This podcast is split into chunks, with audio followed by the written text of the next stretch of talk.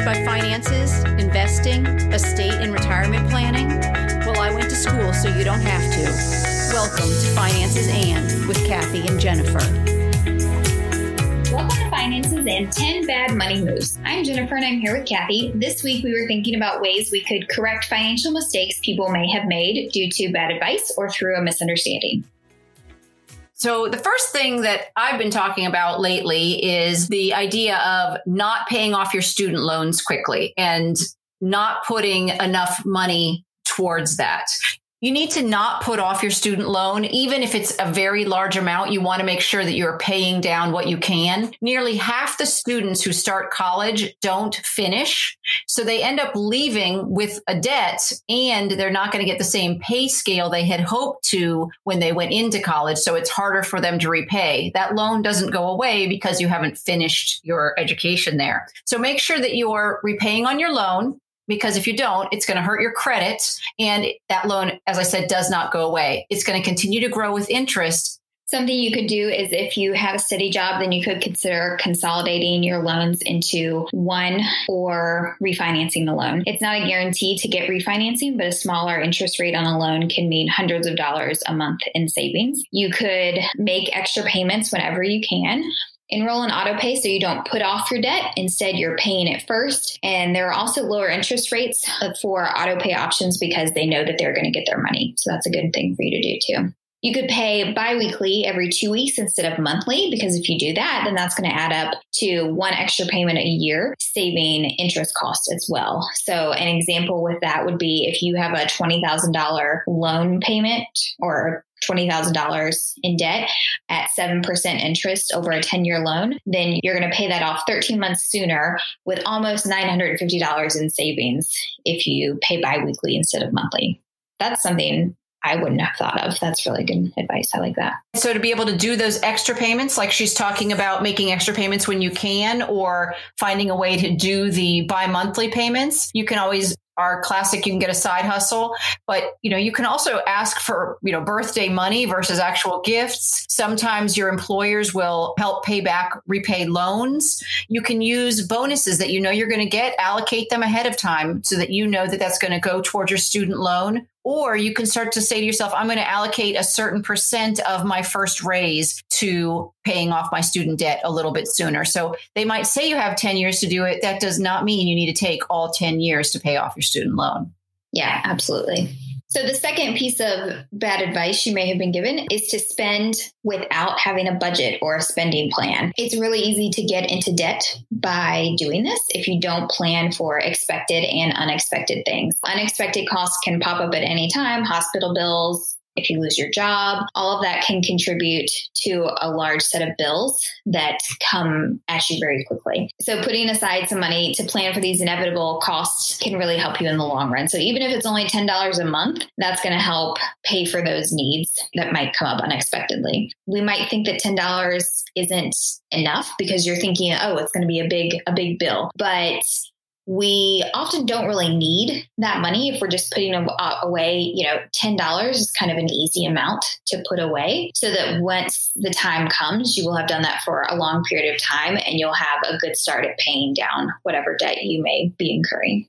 So your, savings really suffer without a savings plan, and waiting to pay yourself last means that it almost never happens. So that's why you know we like to say pay yourself first. When you get paid, put that money in savings or put it towards your loans or whatever it is. Do that first and get it get it out of the way. Otherwise, you're probably not going to have it at the end of the month.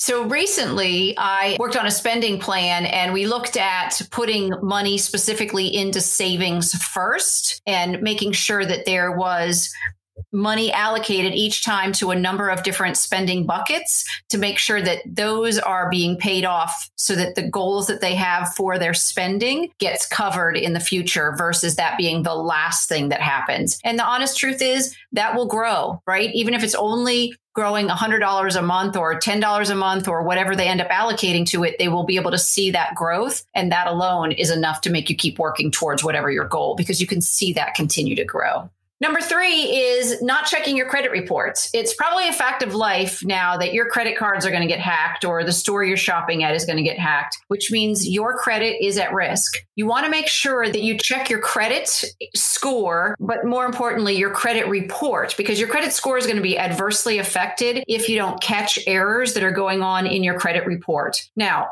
you can look carefully at your bills and, and make sure that what you've charged is what's on there. You can also set up your credit card accounts to text you with alerts to come to your phone with your purchase so that you see when something is ordered. For example, I don't know, you're sitting on your couch and then you get a text saying you just bought a coat in New York City you know, if that happened to you like it did me, then you would be able to really react to that. Your credit reports are handled by three agencies Experian, TransUnion, and Equifax. Each one of these credit reporting agencies do offer you one download a year for free. You can, when you go there, they're happy to take your money, but know that somewhere on that page, they will give you one free download. What that means is that if you choose to, you can space out those three different credit reporting agencies to equal a year's worth of checking on your credit report. Go to the free, if you're, let's just start with Experian. You go, you download it. Personally, save it as a PDF and then you can keep it on your computer and or you can print it, whichever you feel better about, but at least you'll have that on your computer if you'd like. And then scan that for anything that may not be true. What you're looking at is a list of all the accounts that you have had and currently have that are open and the status of their payment. Have they been paid on time? Are they 30 days late, 60 days late?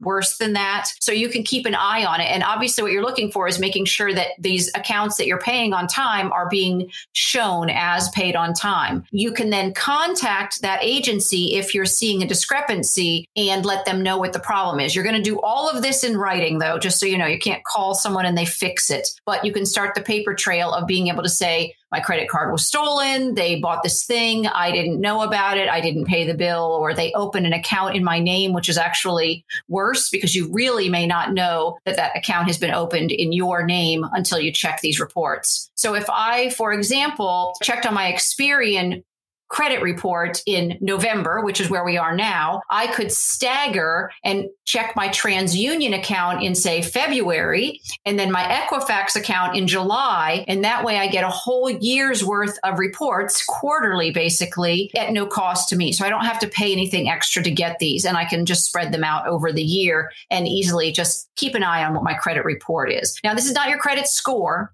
this is your credit report, but the scores are done based on your credit report. Genius. I would not have thought of that to stagger it that way and take one from each different company. That's a good idea.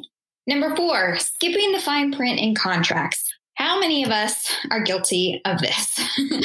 there are so many things. It seems like everything you do now, every email you get, every purchase you make, and I mean, everything, there's some sort of huge contract that nobody wants to read, and you often just hit accept and move on to make your life easier. The difficult thing about that, just accepting it and moving on, is that these can often contain surprise fees, interest rates, or new terms that you're probably thinking, oh, that's not going to happen to me, or it's, you know, it's fine. But these things can happen to you. So you really want to know what you're saying yes to when you accept all those terms and conditions. Credit card interest rates sometimes change after a year. So you might look at it, you might look at it initially think there are no interest rates for the first year, but then it might go up after that. So just pay attention and look for things like that. Taking out cash may have a different rate than credit, and late fees may be huge. So, these are just things that you really want to look for in all of those terms and conditions. It can seem deceptive, but by being attentive to, to these details, you won't be surprised by anything like this. Luckily, now banks and credit cards have to very predominantly show what your interest rate is, what your monthly payments will be, how much your interest will equal if you only make the minimum payments. That's a gift because otherwise you're doing a lot of math calculations to try and figure it out. So that's one of the industry standards now is that they have to show you in a very large predominant place there on your bill. So it, helps you to start making choices on how fast you're going to pay something off, and it's not quite so sneaky as it may have appeared in the past. Number five mistake is holding on to a stock that's losing its value. If you have a stock that the price starts to dip and that's fine. It, prices, stock prices are going to go up and down. That that's you should expect that to happen. But you need to have a reason for knowing why you're taking that loss. In other words, you know that they didn't release a product when they said they were going to. So there's a reason that your stock price might be taking that dip at that time. That's great. Again, that's being an informed consumer and understanding what it is you bought and the companies that you're buying a piece of. But if you don't think they have a good reason for their price to be dropping and you hold on to that stock because you think, hey, I've just lost some money, I'm going to hold on to it until it goes back up again with no reason to think that it will go back up again, that's the mistake. So we are, as people, averse to loss, and it's a quirk of our financial thinking. We think to ourselves, I'd rather avoid a loss than try to achieve a gain. We don't consider that money we've spent already is lost. It's a sunk cost. If we buy a ticket to that ball game that we talked about a few weeks ago, that money has been spent on that ball game ticket. That is a sunk cost for us. Do not hold on to stocks just because you've lost some money on them and then you ride it all the way down to the bottom so that now you've lost double your money or triple your money. Sell it and take your loss soon if you have reason to believe it won't come up again. The price of it will not come up again. You know what? And it's almost like I don't know about you, but if you're selling something on Facebook, for example, and you're thinking, hey, I've got this couch I want to sell and I paid a thousand dollars for it. So I'm going to sell it for $800. Great. But if no one is going to pay you $800 for your couch, you're just holding on to it because you paid $1,000 for it. You're making that same sunk cost mistake. You need to consider what is it that you can sell it for? And whatever that number is, that's what you should, it might be a loss, but if it's not going to sell for more than the, the cost that people are willing to pay for it, sell it. it. It is a loss. You got to use it, you enjoyed it, but now you're going to be able to get whatever you can in the free market. For example, having a gym membership or even um, some kind of a TV package, you know, Roku or, or Netflix or something, that money's already been spent. Once you've started paying those monthly premiums for it, you can still just cancel your membership and get out of it. I know you've spent money. I know you've lost money on it if you haven't been to the gym, but it doesn't mean you need to continue to belong just because you've already paid money in the past for it. Canceling it and getting out and making a better choice with this money is a better way to go than just holding on to it. I know of someone who literally the couch story had this thousands and thousands of dollar worth of couch, had to move out of their home, put this couch in storage because it was an expensive couch, and now has been paying for storage fees for four or five years. I don't even know what that comes to for a couch that is now four or five years older than it was when they put it in storage. They should have sold that at a loss four or five years ago. And it's only a loss in their mind, right? I mean, they haven't actually lost money. They use the couch. Now they have to sell the couch. So we start thinking, I'm going to lose money. So I'm going to hold on to it until it comes back. And there's lots of situations that it's not going to come back. Number six is impulse buying. Let's face it, we're all at home a lot right now. and we are, you know, we're not able to go out and eat as often. We're looking around our house and we start thinking about things that we could buy, things that we could buy new, things at our house that we might need for our house. We're also online. A lot of people are online a lot. And so it's really easy to be sent emails or browse a website or get a Facebook ad and be tempted to click that to see what the deal is. We see all these extras or we see all the free extras and assume that it must be a good buy because we're getting something with it for free or we're getting some some sort of really good deal with it.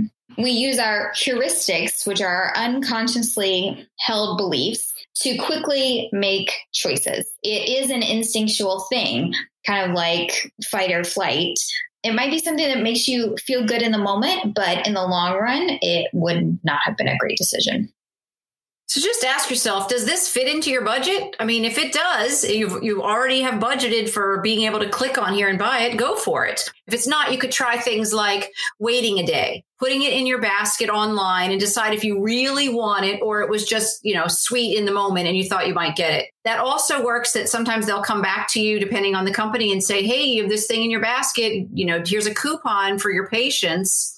I know that my daughter and I sometimes will send pictures of ourselves in clothes in a dressing room. Now, I haven't been in a dressing room in months. You're just looking for an opinion and asking someone else, you know, do you do you think this is something that I need? So again, asking someone, is this something I should be buying? Do you love it? Because if you don't love it right now, you're not going to fall in love with it later if you know that you tend to buy during emotional times, and I think this might qualify easily as an emotional time in all of our lives, you want to identify that. And then you can contact a friend or family member and just say, Hey, I'm feeling like this. And, or you don't have to even identify it. Just when you feel like it, contact someone else and just talk with them. So maybe that whole sense of I need to buy this to make me feel better in the will pass in the moment. We like to call that retail therapy. Uh, yes. Not a good idea. Hence the asking someone else. Yes. And clearly, don't compare yourself to others. I mean, that's easy to say, but I mean, if that's what motivates you to buy things and you don't have the money to buy it, you need to stop. If being on social media triggers you, by seeing things on Facebook or TikTok or anything else. If that's a trigger for you, maybe hop off of those things for a little while if you're going to end up spending too much money or spending money, quite honestly, you don't have. That's the problem. I've also seen online a number of people who take no spend months or a no spend month other than buying absolutely spending plan, you know, food or things like that, they don't spend any other money. And people who are really good at it slowly will buy even food over the previous month so that they can truly be a no spend month. And it's a game, right? I mean, if you I win because I was able to do it, I think that's a great game if you're able to play that. Yeah, or you could even do specific categories. So you could say, I'm not going to buy any new clothes this month, or I'm not going to buy coffee this month, or, you know, whatever something is a possible trigger for you. Focus on that thing to cut out for and for a month could be helpful for you. Number seven, falling victim to today versus tomorrow. Retirement may seem really far away, but it seems that 75% of Americans, this is a huge number, 75% of Americans have only $30,000 or less saved for retirement. This alone should stop you from spending. Once you're past the age of physically or mentally being able to work, then what are you going to live on? So if you don't know how to get started with this, there's tons of information online. Get online, watch videos. You can contact your church or other resources that you have. You can ask your county if they have counselors that can help you plan. If you can't afford a financial planner yet, sometimes financial counseling services can be offered free through work or other avenues. So there's plenty of ways for you to seek out research to help you start planning for tomorrow instead of just thinking about what you're spending today. And that's a huge thing. Like when we think about, you know, Kathy said putting things off or waiting to buy something, that's something that you know we often tell ourselves too we kind of compare it or think about our, our, future goals like okay i could buy this coffee, or I could put it towards whatever goal pretty far in the future retirement, a house, whatever it is. So that's helpful. Honestly, I, I just have nightmares about being I don't know, 75, 80, 85 and having to work because I don't have money in savings, right? That is, that's terribly scary. I mean, I'll be honest. And so the idea that people don't have money put away, what do you live on at that point? Where do you live at that point? And we're not talking about a couple hundred people. This is saying 75% of Americans have $30,000 or less that's not a lot to live on for the rest of your life. And and again, you're old. You're going to have a lot of medical bills. So trying to find ways to take care of yourself at that point, that that's scary. So just do your best to start saving and utilize any of the free resources you can for financial planning because I know in my county they offer it for free if you contact the county and say you need help with things, financial advice they have. Just it's something you're going to have to seek out. People aren't going to come find you and offer you free financial advice. Or if they do, you don't want those people's free advice. Number 8, spending money to show your love for people.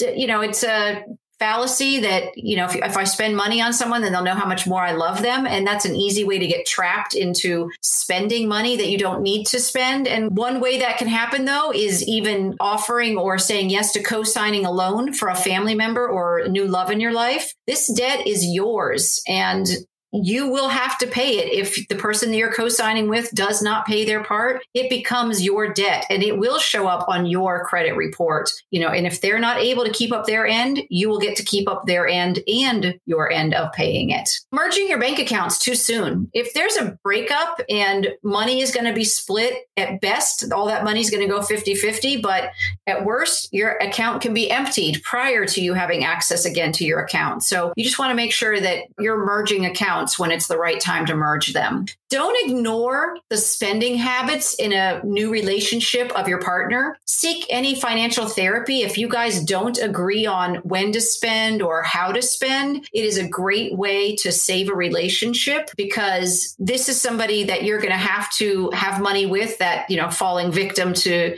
today versus tomorrow. You're going to need that money in the long run and making sure that you both are on the same page with how to spend and when to spend.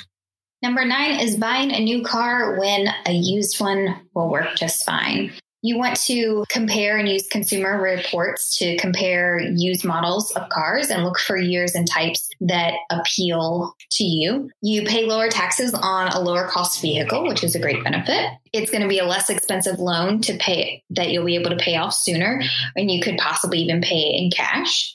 Depreciation will be minimal so that when you sell, you'll recoup far more of what you paid. You'll have less debt if you're financing. So maybe you have to buy the lowest model of a brand new car without all the bells and whistles, where if you get a used car, you're getting a used higher version model of that vehicle. So with consumer reports, you're able to check on the model that you're interested in and see if, because you're buying a used car, you get to see if that particular model has any problems in its history. You know, maybe its flux capacitor never seems to work properly. So you can be sure and avoid that model. What's that? Back to the future. Oh. you're also going to be able to buy a used car that has a higher model level at a price that would be similar to a brand new car, you're not going to get all the same bells and whistles. So you'd be able to get, you know, those power windows or heated seats or whatever in a used car, where if you're buying a new car for the same price, they might not have all of those same kinds of upgrades. By buying a used car, you can get more upgrades for the same price.